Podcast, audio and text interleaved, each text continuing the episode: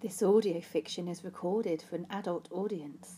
It may contain scenes of explicit sex, violence, and disturbing supernatural entities. Listener discretion is recommended. Oh.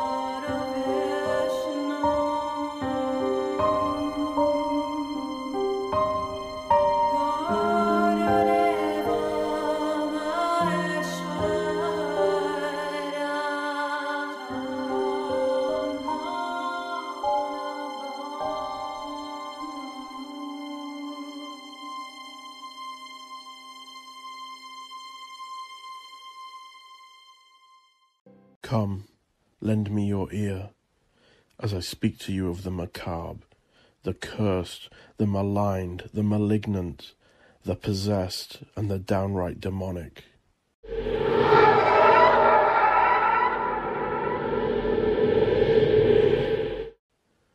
Bolt all doors, lock all windows. Are you alone? Are you sure? I suggest you check under the bed carefully, twice.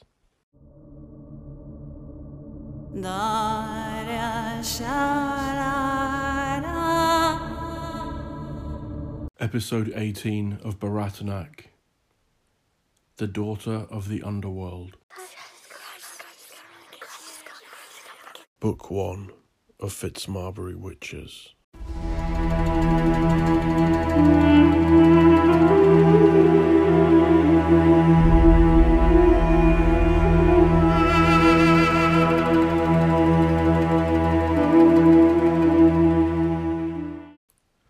Elephants blasted their trumpets in procession beyond the temple walls as the priestess scoured her memory in hope of identifying the obscured black eyed bargain bringer.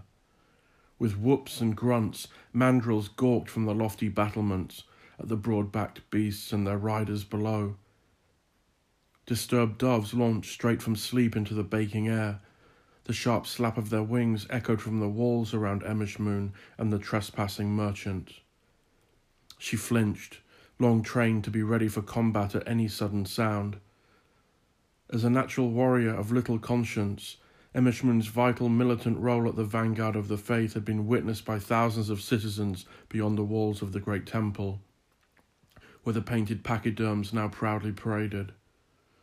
Though, to her knowledge, none of that rabble possessed a clue to her infamous origins, of which the merchant before her had made unsettling mention. Though the residents of Carthage were drawn from within and beyond the empire, it was a point of pride for the city that she, the most gifted guard at the great temple, was a homegrown native and unmatched by any foreigners among her brethren. A saintly smile would grace her face when people joked that she surely must have fallen mid battle from between the legs of some Amazonian warrior from deepest Libya. They would soon bay for my blood if they knew I was from what they call the deepest demonic flea pit of the spirit lands, she thought. It was little wonder she was so esteemed, as even by the tender age of thirteen she had proven to be the finest temple student of all martial arts practiced in Carthage, both in terms of ceremonial representation and in brutal application.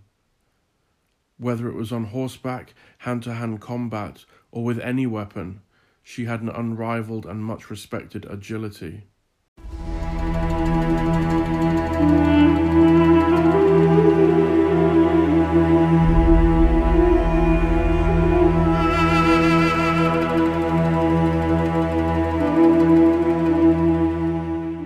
It was at that same age of thirteen that one night she found herself alone with Kaskatak, the head scribe of the temple.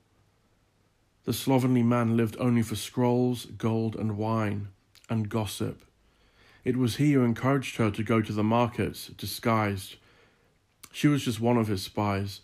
If anyone needed to know which way the wind was blowing, they sought the confidence of Kaskatak.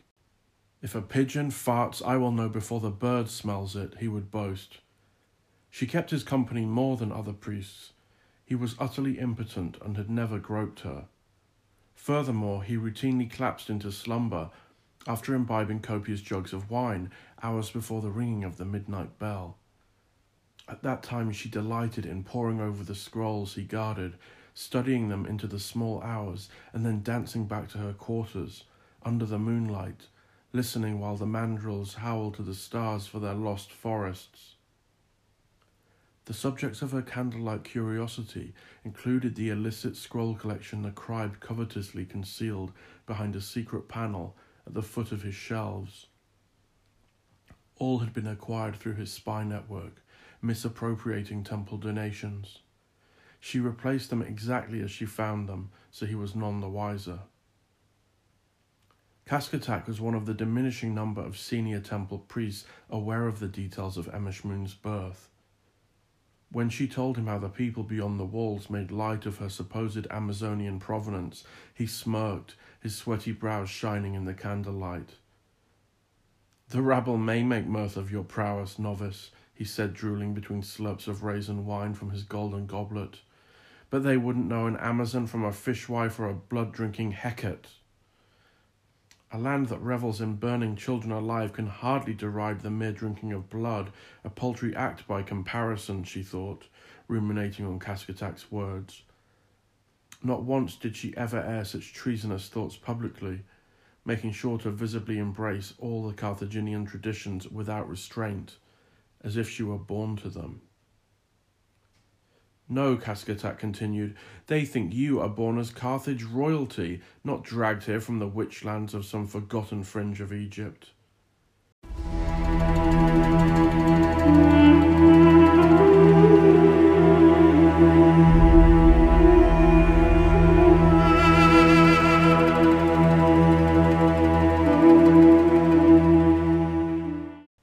So ashamed, Brother Cascatak, she told him, crestfallen and conflicted.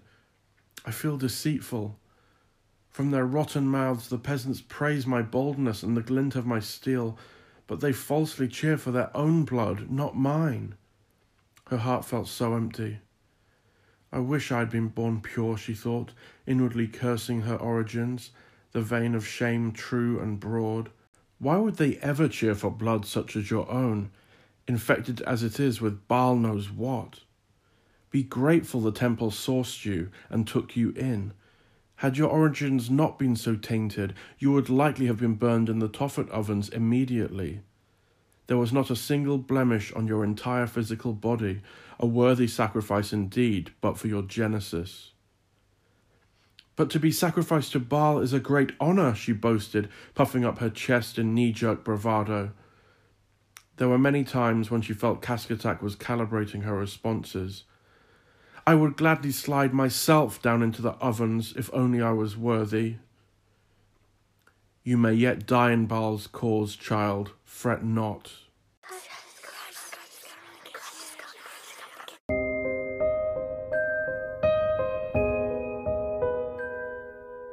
Thank you for listening. If you have enjoyed this episode, then please subscribe. I must leave you now, but do not despair. If you listen to the next installment, the curse cannot harm you, but you must believe. Now pull the blanket over your head and be quiet. You are not alone. Shh.